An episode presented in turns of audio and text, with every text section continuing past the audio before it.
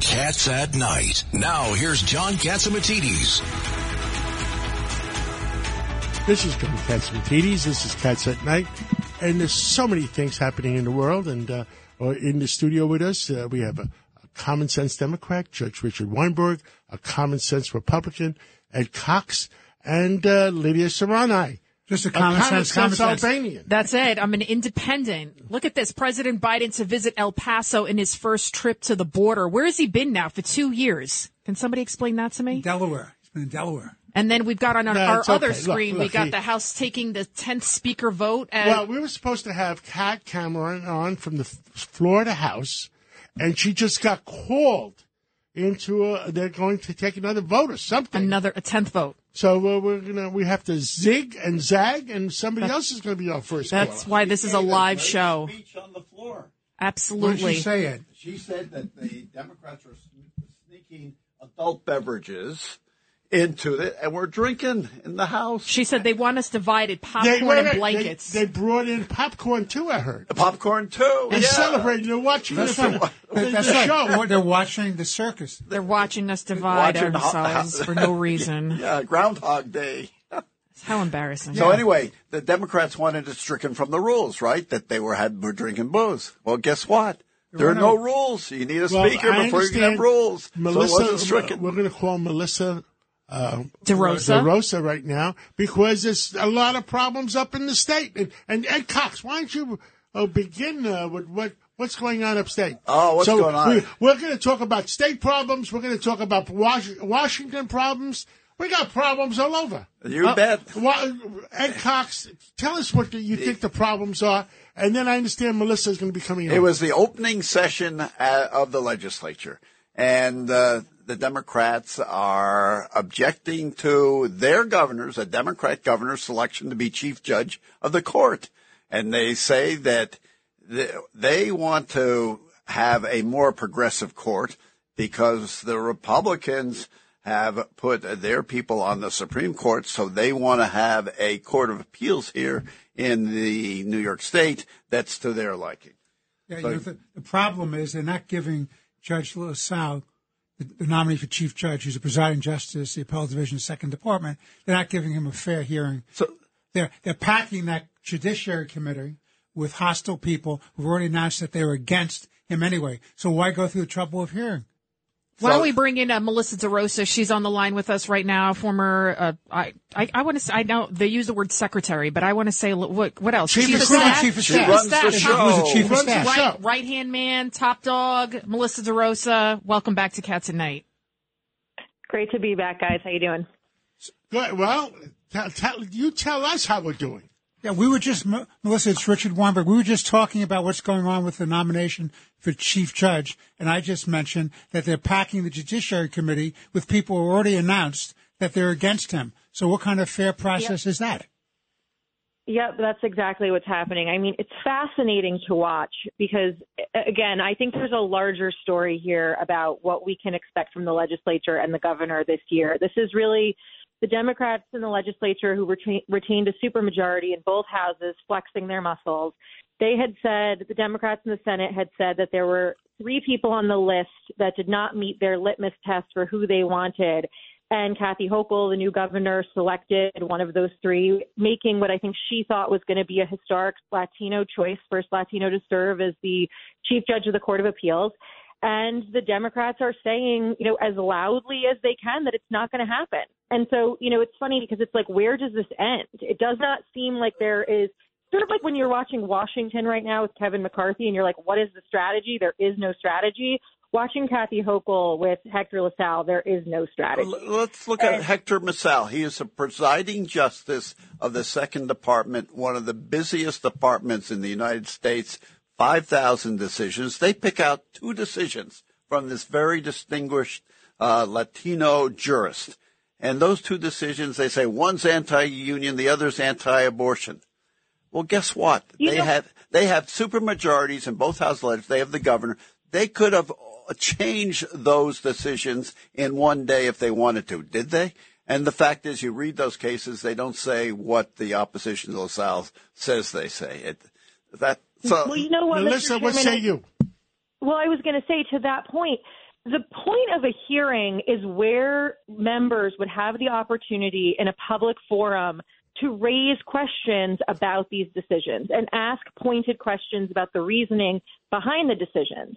And what the Democrats in the Senate have said loud and clear is we're not doing that. We don't care. We don't want to hear your rationale. We're not open to listening to maybe we're not all lawyers. Potentially, he's going to tell us that there's some reason. I mean, I read the cases and I don't read them the same way that the Democrats in the legislature do. I know Judge Weinberg's on the line right now. I, I'd be curious to hear what he thinks but they're not even open to the possibility that they will listen to the rationale and whether it was that he followed the law, potentially there's a quirk in the law that the legislature could cure. The reality is the far left does not want Hector LaSalle because he's a former prosecutor. And they said early on that they wanted a public defender, that they felt like the court was too conservative, and they see prosecutors as being conservative. So I almost feel like it was like, you know, they went in search of a reason and they backed into these cases. And when they say we're not even open to listening or hearing him out or letting the public hear him out, they're saying they don't really care. And so, you know, I think that we're now just they're playing chicken with one another. Kathy Hochul has signaled she's not willing to give up. She would rather he fails in committee or on the floor than to pull him back. And with every passing day, the Senate Democrats are saying very communicating very loudly that this is not going to happen. So, Melissa, let me ask you a procedural question based on your expertise in, in the legislature yeah. on it. So let's assume that he's voted down in committee. Yep. Does a petition discharge still work to get it on the floor, or does that kill it entirely? You know, I don't. I have. I and I know that um, Governor Paterson had raised this prior in another call. I am not familiar with how that would work. And I'm not sure that given that the Senate Dems have as many members that they do, that there would be, that you would have the, I, I just can't fathom that they could overrule the Judiciary Committee and still get it to the floor. Yeah, I could be wrong, but that never happened in my time in government. But it would be interesting because then you get every one of the members of the Senate on the record and they're ducking it. Yep. In other words, they're letting Yep. the dirty work be done by Hoylman, who's the chairman of the Judiciary Committee, and, and, the stack everybody that- else is innocent. That's right. But you know exactly. what I want to know, Judge? You know what I want to know? Where are all the Latinos? Why don't Hmm. you stand up and yell? Freddie Ferrer Well, finally you know- came out, John. He's made it. Well, Freddie, call in. We're waiting for you. Call on in. And what about uh, Well, and Ed? What you about the bar associations Bar associations are coming out. Yep. and the But this editorial boards? thing, This is know, outrageous. they- What's, Melissa, what, do- what do you say? Well, I was going to say there's a number of Latinos that are, you know, members of the Democratic Socialists Association who are coming out and saying, "Do don't play identity politics with this. This isn't about being Latino. We're not going to let that argument fly and just do this because he's Latino." Which is sort of comical because I Oh. think the far left leans on identity politics more than anyone in America. So it's like, oh, this one time we're not going to play identity politics. But So- to your point, John, the, the Latinos are not fully organized behind him. And if anything, the ones that you're seeing that are sort of being louder, that are currently in power, put Freddie Ferrer aside. He hasn't been in office since he was Bronx borough president. You know, we all know who he is on this call, but I'm not sure people currently in office, you know, think of him as a, as a leader in the Latino community anymore. Who do you The consider the major leader in the power, com- Melissa? Who do you consider the major leader in the Latino community? You know, I look at people like Nydia Velázquez, who I think is very distinguished and holds a senior position within the congressional delegation. And her name was on a press release, but she's been very silent. I haven't seen them. They're, they're scared of the out. left. Uh, sorry? uh, They're Melissa, scared of the extreme left. Instead of the extreme, I don't No, think of they're Nydia scared of the it. extreme left. Oh, they're scared. Exactly. That's exactly right. So maybe they'll even put their name on a press release, but they're not going to go out and die on the hill for this. So the chairman of the Democratic Party, Jay Jacobs, has actually called out the uh, the Democrat socialists who are against this, et cetera, saying they do not represent the full party. What do you think of that? Uh, They absolutely don't. I mean, look, in my experience, the DSA couldn't win citywide today. They, you know, can win these little assembly races and these little state senate races and these little city council races in pockets of the city that are very, very far to the left. But they couldn't win citywide. Actually, they, they couldn't. They did not even. They couldn't even even win the Democratic nomination. They came in third, didn't they? That's exactly right. And so to cower to them, you know, is a look. I, I keep going back to this uh, with people, reporters that I'm talking to. Look what's happening right now in Washington with Kevin McCarthy when the crazies in the party take the party hostage. And if this is a slippery slope, and people need to be paying attention in New York because if you empower the vocal minority, fringe, in a party, it can happen on the other side too. And so I think that this is a little bit of like a warning shot, and people need to open their eyes. But you know, unfortunately, and I love Jay Jacobs, he's a friend. I don't know that he's the right messenger on this. He gets the left really riled up. They had all been calling for him to resign. And so I go back to what I said at the start of this conversation, which is Hochul appears to have no strategy. And so Hector LaSalle is sort of hanging out there. The court's, you know, future is in the balance.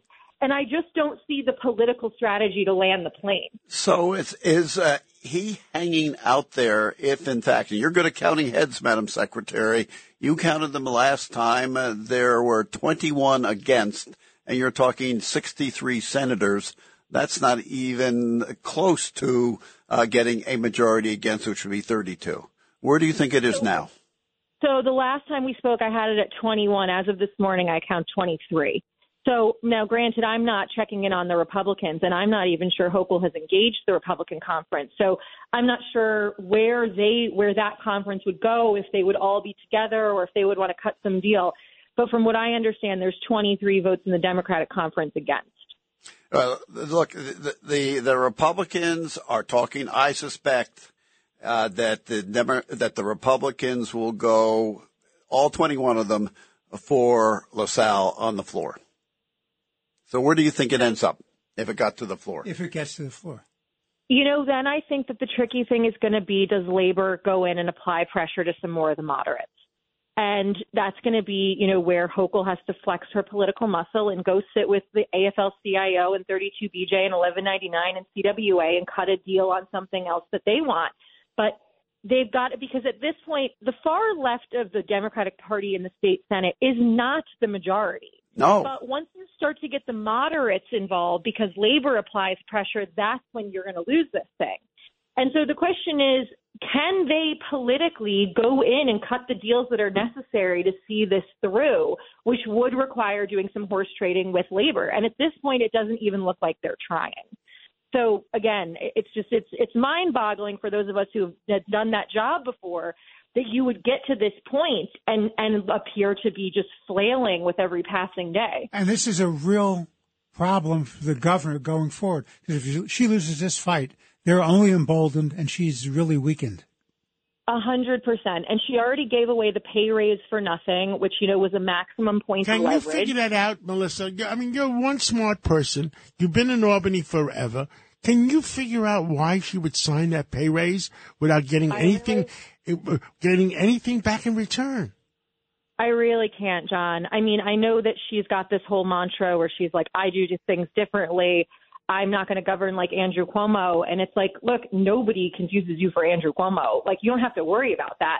Be effective.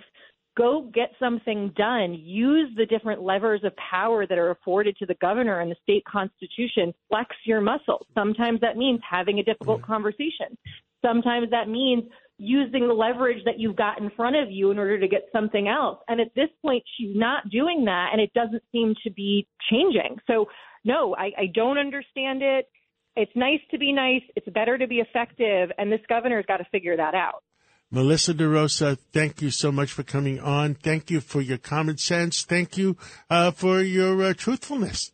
And uh, we'll Great catch up with you guys. again real soon.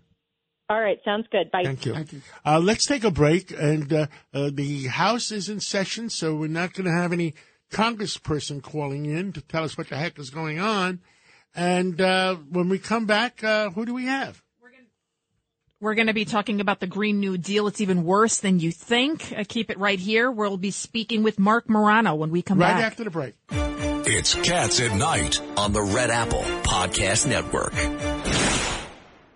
We got some breaking news before we go to our next guest. The 10th House Speaker vote uh, underway, and it looks like McCarthy is poised to lose it once again. A 10th round, again, McCarthy loses. So this is this is an embarrassment.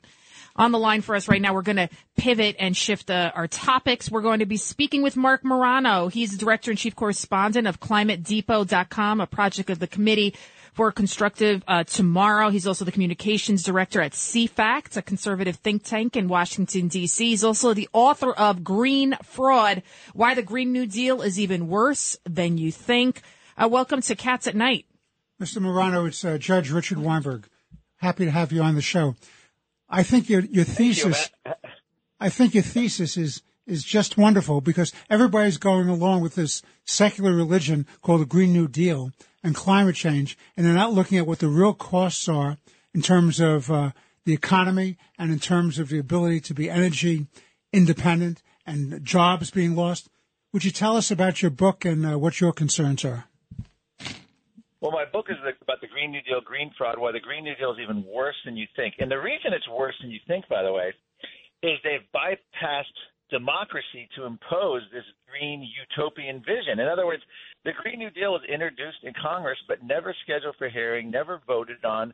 They didn't need to because they decided to bypass democracy, go to executive order, make every cabinet agency a climate agency, and also they've done it through uh, funding of the federal government through environmental and social governance. So the idea here behind the Green New Deal is we have to save the planet and, and mandate solar and wind to replace fossil fuels, and we're going to have this wonderful world. It's going to be utopia. Problem is, solar and wind produce virtually no energy compared to fossil fuels. And you can look at our U.S. total output.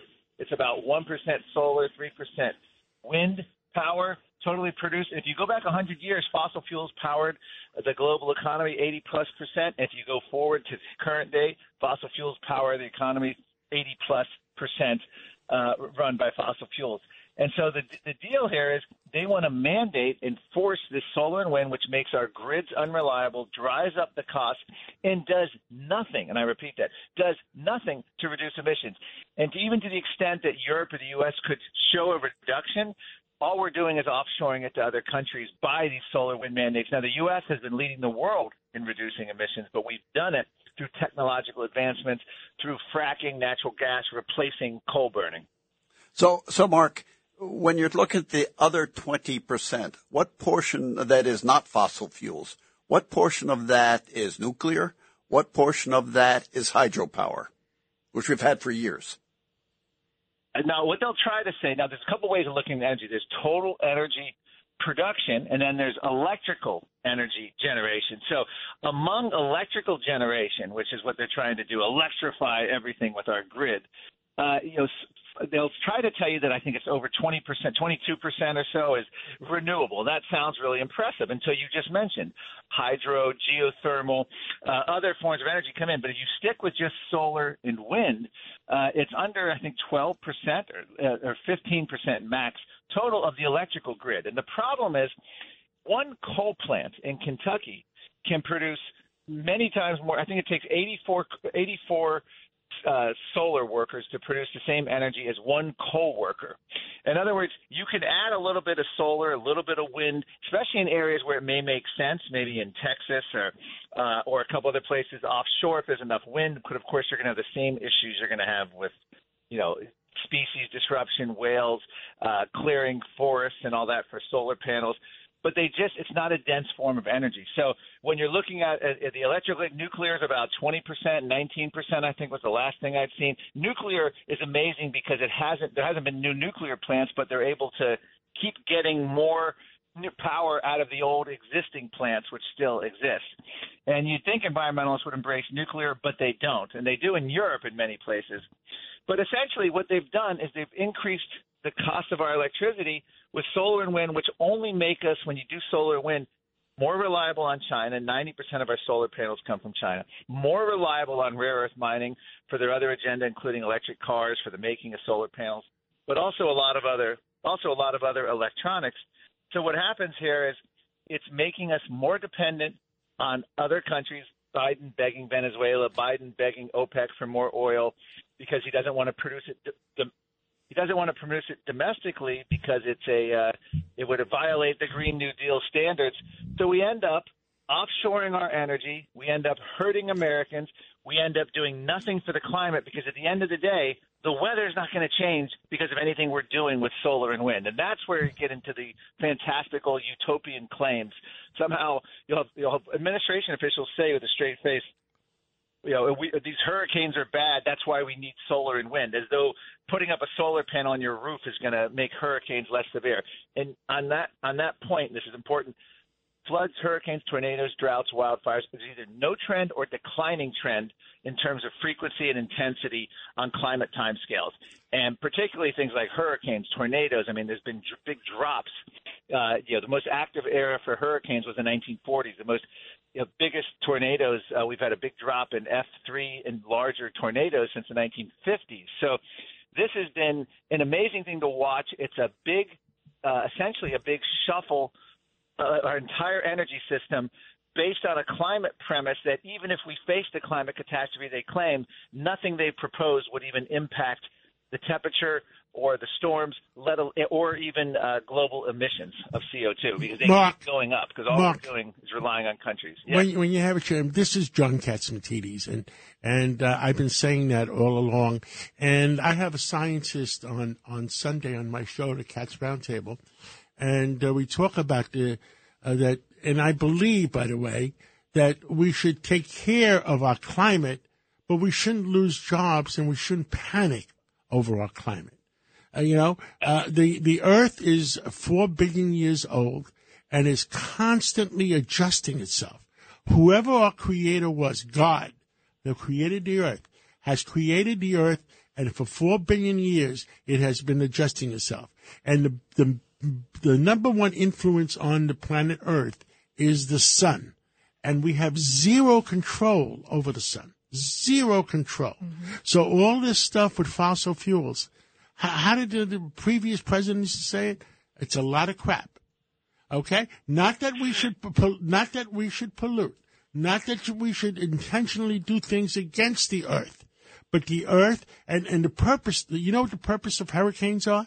The purpose of hurricanes are if the climate is hotter than God our Creator wanted it to be, it cools it down to bring it down to the temperature uh, that is needed.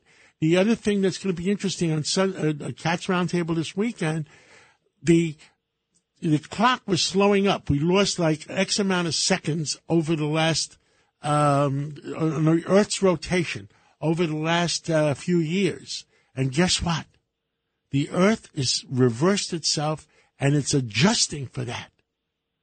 The other big problem is that uh, uh, the uh, um, what it was the North Pole, the magnetic North Pole, is moving 500 feet per year. So what does that mean? We really don't know yet.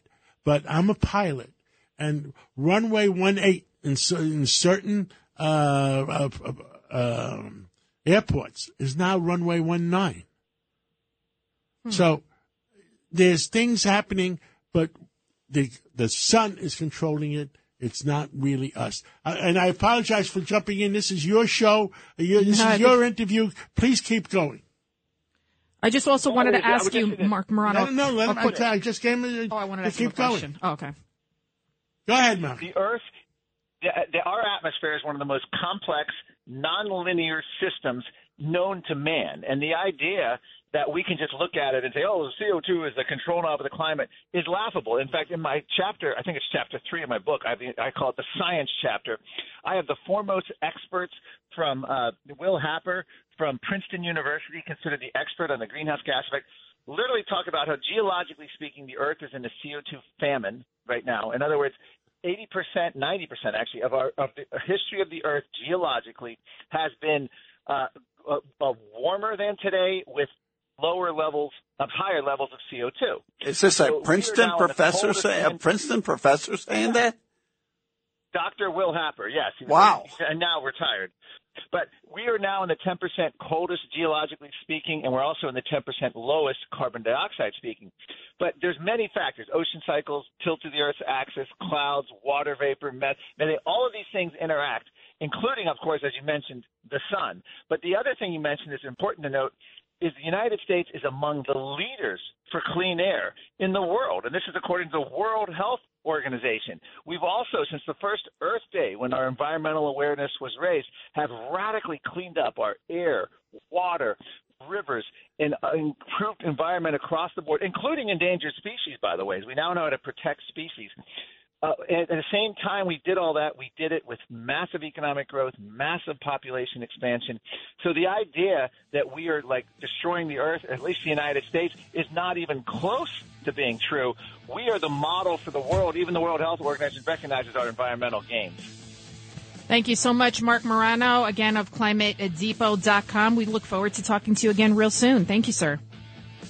Thank you. Thank you so much, Mark. Coming up, we have a report from Lou Dobbs on how the markets are doing, and then we'll be speaking with Betsy McCaughey, Dr. Siegel. Keep it right here, Cats at Night. This is Cats at Night on the Red Apple Podcast Network. Welcome back to the John Catsimatidis Cats at Night show. In studio, we have, of course, John Catsimatidis, Judge Weinberg, Ed Cox, and myself, Lydia, on the line. We have New York City Councilman Robert Holden of Queens and also Glendale, Maspeth, Middle Village, Ridgewood, Woodhaven, Woodside, you know, so it goes on. Welcome back to Cats and Night, Councilman Robert Holden. Hi, hi, Lydia. Glad to be back. Uh, Councilman, let me ask you a silly question. is, is, the city council as bad as the state senate and state assembly? Uh, I'd say worse. Oh my God! my perspective on it, but uh, yeah, it's pretty bad. Now and, you're, uh, you're, a common sense Democrat, and uh, you know I commend you for not having the fear of the extreme left because I believe extreme left or extreme right they're both dangerous to our country. How do you feel? I'm exactly the same. Uh, you know, again, I I believe uh, you know be moderate. We have we have a history lesson how to get New York City back uh, from the uh, like the late 80s and, and 90s, and of course the Rudy Giuliani era. We we have a blueprint, so let's use it. And I think that the mayor the mayor now has figured it out. I think Mayor Adams knows that he has to do that. So we're we're headed. I think the city knows. I think the worst is over. I was with Mayor Adams last night, and uh, he reiterated it uh, that he does believe in in making our city safer. Yeah, and that's good. But you know, again, he's got the migrant problem that's being forced down our throats now from this administration. Well, Councilman, it's, it's, uh, it's, Judge Richard Weinberg. Good to talk to you again. I'm hey, I'm Judge. very concerned about the migrant problem because I like Mayor Adams. I know him from when he was borough president. I have a lot of respect for him, and I think he's the right man at the right time as as mayor. But the problem is he's asking for more money. He's asking for more federal resources, most respectfully to the mayor, that's not the answer. The answer is to seal the border because if you have 30,000 coming this week, then you'll yeah, have 30,000 next him. month. It's not up to him. You're saying that he should yell about it. All right. I think yeah. I think the mayor, the Democratic mayors are the ones who are facing the problems, and now you have a Democratic governor of Colorado shipping people in, into New York. Somebody's got to stop this migrant flow. This illegal migrant flow. What say you? Yeah, and again, uh, we have 36,000 migrants since the spring that are in our system. 24,000 are currently in the care of New York City. That means the taxpayers paying. And you know, the city has opened up. Listen to this: 68 emergency shelters and four of these humanitarian emergency response and relief centers. They're called HERCs. That's 72 locations and that's going to cost a billion dollars when the smoke clears. And you know what the, the Biden administration has given us? Less than eight million. So that's not. Uh, that's not. How do you cut. say it in Brooklyn? Bupkis. Bupkis. Bupkis. So, so, but you have yeah, a problem. but you, but you also have a problem of you have to put the kids in schools. You have to give them medical care. You have to give them shelter. You have to give them uh, food. I mean, how do you yeah, do this? And some of my colleagues want to give more than that. They want to give them free Metro cards, uh, free attorneys, you know, legal uh, um, representation, um, free cell phones, and of course, you like you mentioned, education, ed- educating their kids. So this is, you know, it is a bad situation, and it's being thrust on the city and, and many cities around the country. But there's some good news, folks. Uh, the May, you know, I don't know if you heard the Biden announce uh, announcement today was that they're finally going to take some action to stem the migrant crisis at the southern border. That's what he says. Uh, he's announced that he's going to fast track deportations. That's good news. And he's going to use their parole authority, the federal government's parole authority, to expel those who they don't believe belong in the, in the U.S. And to qualify for the program, this parole program, um, you have to have a sponsor, a U.S. sponsor, which is that's they're finally coming to their senses. So you have to have somebody to sponsor you and take care of you. You can't, you know, rely on the government to take care of you. And that's a good that's a big change. Now, will the Biden administration do what they say they're going to do? Let's see. Well, the, the president of the United States doesn't have to rely on the so-called Title 42 on the public health. The president of the United States, under federal law, has a right to ch- make changes with respect to immigration by executive order to stop the flow, to protect it based on national security and national sovereignty. He already has that power. All he has to do is exercise it. Yeah, and but he, they're starting to do it. He announced it at least. Again, what you know the president says sometimes is not what he does, and we we know that.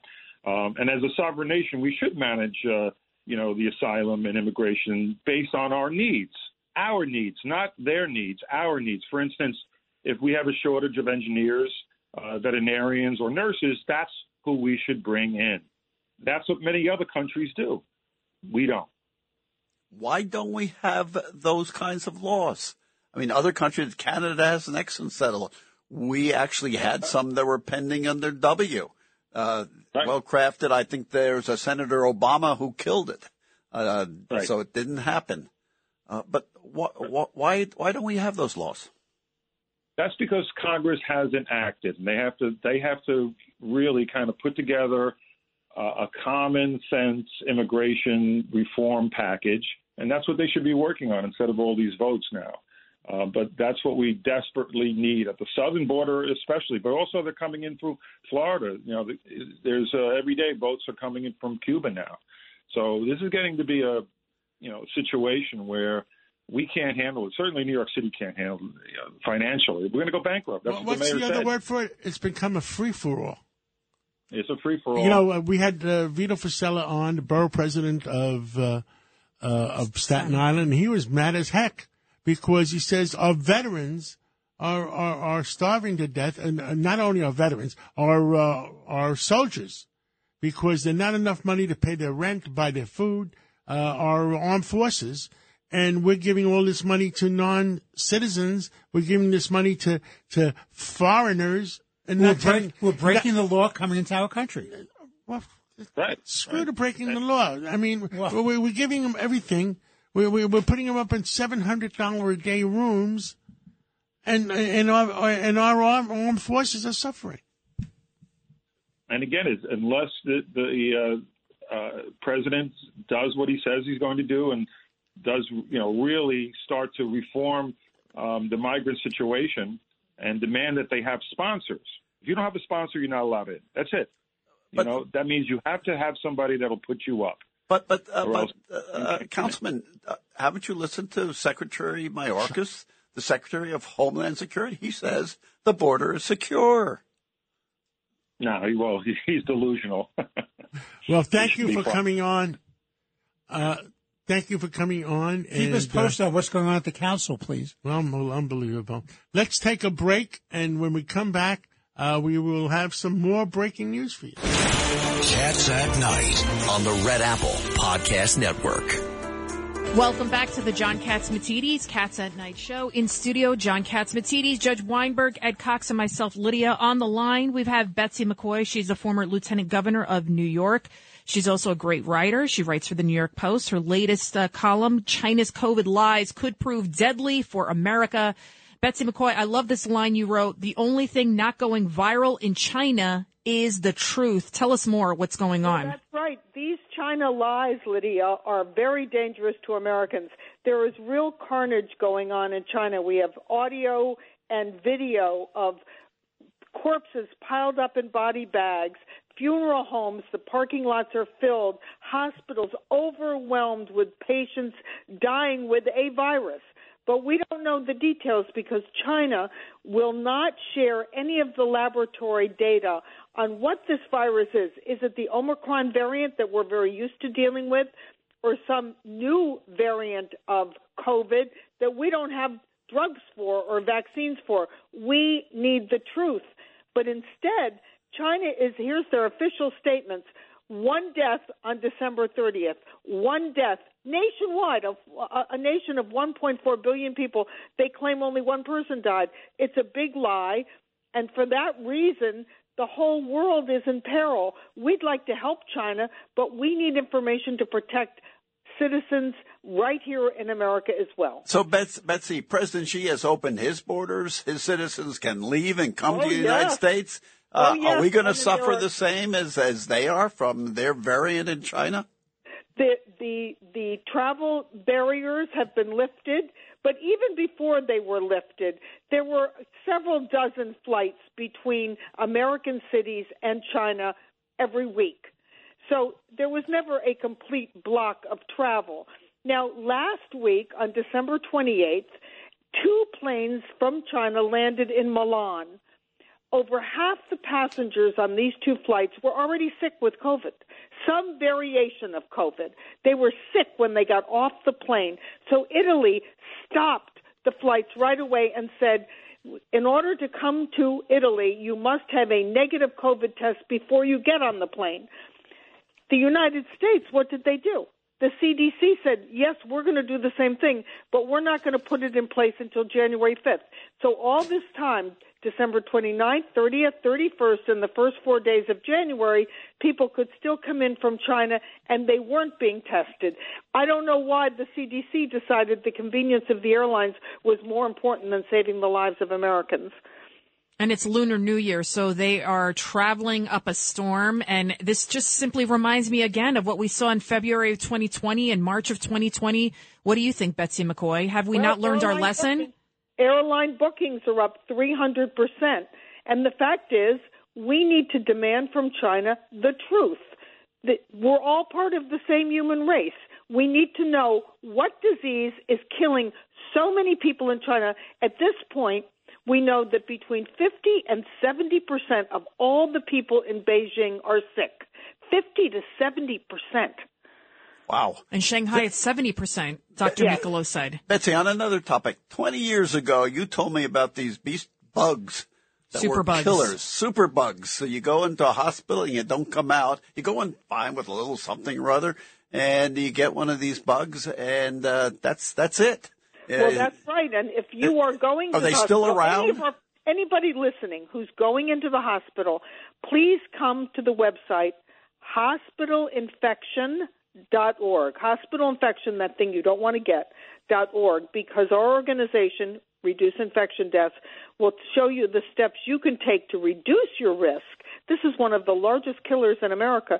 Reduce your risk of getting MRSA, C. diff, VRE, Candida auris, these nasty bugs that live primarily or only in hospitals. so what have the hospitals done about them? I mean, this can be taken care of if you do things right. can't you? Unfortunately, not enough. And in fact, these superbugs are soaring now. They're worse than they were five years ago, in part because of COVID. The hospitals were more crowded and staff were in short supply, but also they just dropped a lot of the protocols that they need to rigorously observe to protect patients. We really want to help you. So come to hospitalinfection.org if you're planning on going into the hospital because we can really reduce your risk of getting one of those superbugs. So I'm going to a hospital. Let's say I am. What do I do to protect myself? Uh, well, first of all, if you're going to have surgery, bathe with a special soap called chlorhexidine. It's in the drugstore for three days before surgery. It will remove the dangerous bugs on your own skin that could climb into your surgical incision and give you a nasty infection. Don't shave. Don't shave, Ed. Don't shave your face or anywhere else on your body because shaving creates nicks in your skin that are like welcome mats for the germs to enter. There are two tips right there. Okay, I appreciate that. No I will- shaving, guys or wi- ladies. No got it. shaving. No shaving. That's right. That's right. But come to us. Go because Harry. We can, we can really help you. Here's a here's one of the most shocking facts. The number one predictor of who gets a hospital infection, it's not your age, it's not even the illness that brought you into the hospital. The number one predictor of who gets sick is what room they're put in. If they're put into a hospital room or a hospital bed where a previous occupant had an infection, they're going to get it because the cleaning is so inadequate in hospitals that the previous patient was sent home, but their ger- germs weren't sent home. They're right there on the bed rail, on the call button, on the over the bed table. That's very true. That's Yes. very true. You know, uh, I, I was in the hospital a couple weeks, uh, a couple years ago for about a, a week or ten days, and uh, I had caught. They gave me a, an infection, And my father caught COVID They gave me an he infection. when he went into the hospital. and uh, Bessie's and I, absolutely made- right I about remember calling into the station and getting on, on on the on the radio and saying, "Well, I could have spent two hundred thousand dollars uh, on a on a yacht in the Greek islands, but I spent two hundred thousand dollars in the hospital." Trying That's send right, because away. these infections are very costly. But the thing that's really a problem is that they can cost you your life. So we're pushing very hard for hospitals to clean more effectively. But in the meantime, if you're going to visit a friend in the hospital or a loved one, forget bringing flowers or candy. Bring Thank a you, Betsy. We're running out of time. wipes. We got to go. Thank you so much. We love you, Happy New and Year. we'll, happy New Year. And we'll have Thank you you again. for the great Happy report. New Year. Breaking news. WABC. Uh, with us today is Eric Schuffler. Uh, he's the uh, president and uh, uh, partner in the uh, Staten Island Ferry Hawks, and he's got some breaking news. Tell us, Eric. Hey, John, how are you? Good. I'm here right outside the stadium, right with our gorgeous view of Lower Manhattan. Tomorrow, 925 on WABC on Sid Show, we are breaking huge news. We are bringing a world champion, world famous New York Yankee to head up the Ferry Hawks. You always to be the new manager of the Ferry Hawks. Is that correct? the new manager. Uh, we are the best minor league team in New York, right behind the Yankees and the Mets, the third best baseball team in the city. And we're bringing a world champion, very well known Yankee to be our manager. Well- we're going to announce it on WABC tomorrow. I look forward to it. I'll be listening to Sid Rosenberg, and and thank you, Eric uh, Scheffler, and uh, and uh, that's a magnificent stadium uh, we have there, and uh, uh, God bless you, and uh, I we're gonna have we're, we're gonna win the World Series of the Atlantic League. Thank you so yes, much. we are. God bless this country. Bye, John. God Bye, bless. everyone. And uh, we're still waiting to hear from uh, Dr. Siegel, but he is he does want to talk to us about um, Damar. You know the the young man, the 24 year old football player that got hit in the chest. There is some news on him. So NFL safety Damar Hamlin, he is now awake and breathing. He's been able to communicate by writing with pen and paper. And he asked who won the game between the Bills and the Bengals, where he had a cardiac arrest right there on the field That's after. wonderful. That's Isn't wonderful that incredible? News. It's wonderful news. God's work. Because one of the problems everybody was concerned about is Brain damage. what, brain damage and how long before they resuscitated him. That scene was so horrific. I, it felt like it went on forever. And the way he, he got up and then the way he went back down and it was just like a freak thing that, that ends up happening. But it's the power of prayer and the power of great doctors because they, they were sure giving him some great CPR, those chest compressions. They brought out the defibrillator. They said his heart stopped twice. So we're just waiting to hear from uh, Dr. Siegel more about this case. Uh, he ha- he's not back on yet. So I guess we can pivot while we wait. Oh, he, He's we ready. got there. We go, Doctor Siegel. We were It's just. been a day like that. We're still waiting for uh, it's okay. but Congress they're- people. D- Damar Hamlin, uh, we were just talking about the latest with him that he's awake and breathing. Thank God it doesn't look like he's suffering any neurological damage. Tell us exactly what happened. I heard it's called cardiomytosis or something like that. it's no, it's it's called commotio cordis. Commotio. There you go. But- Commotio. yeah, but what was you- it? but- Close enough. Well, uh, come on, Lydia. I love you anyway, but yeah, you have to get the terms right here. But the commo- I'm kidding. Commotio cordis is very rare, and what happens is it's when a blow to the heart or the chest occurs at exactly the right time in the cardiac cycle. It doesn't have to be a severe blow. It's very rare, and it's usually people younger than him. But it might be uh, a way of highlighting that shoulder pads are too hard and helmets are too hard in the NFL and in football in general. We still don't know if that's what happened because we haven't heard anything about what his heart looks like on an echo, lu- ruling out underlying heart problems. But the NFL does a lot to look at that kind of thing. So it'd be really surprising if he had a thickened heart or other issues that we that they didn't know about. But we're waiting to hear on that. But you know what's remarkable today? That he not only woke up not only was he squeezing people's hands, but he actually sent a note reportedly to the doctor because he's not talking yet because he's on a ventilator for precautions. He sent them a note that said, "Who won the game? Who won the game?" Yeah, and the guy great. wrote, the doctor wrote back and said, "You won the game of life." Absolutely. And then the NFL turned around and canceled the game, which they better do. That not if this man's not on the field. Had had it not been for the personnel there on the field acting so quickly, I mean, you saw them feverishly working on him, Dr. Siegel. We would definitely have some sort of different outcome here, right?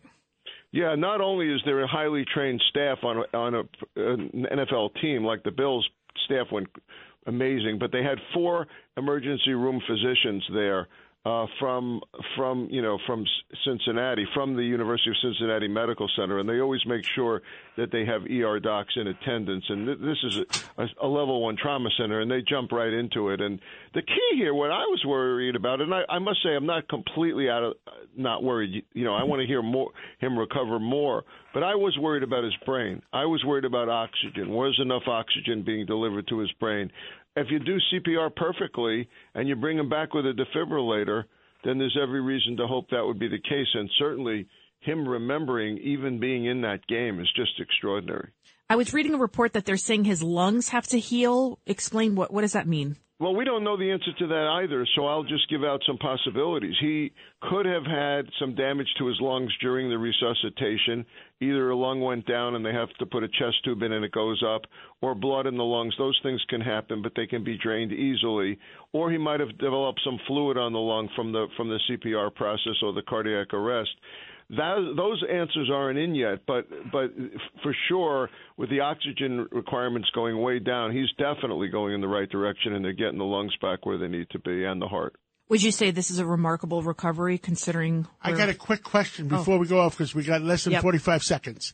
Uh, I understand. I saw a report the other day. I thought Dr. Michalo sent it to me uh, that uh, the amount of athletes, football players that die on the uh, on the football court between 21 and 22. Do you know? Have you seen that at all? It seems to be the case. If it is, I'd be worried that that COVID would be the cause of it because of COVID myocarditis being much more severe, not the vaccine. And it- I'd be worried about COVID. Uh, understood. We'll talk about that more. Thank you so much, Dr. Right. Siegel, and thank you for everything you do, keeping our, our, our audience informed. God bless you, and Happy New Year. And uh, thank you, uh, Judge Weinberg. Thank you, uh, Ed Cox, Lydia Serrani, John Catsimatidis here.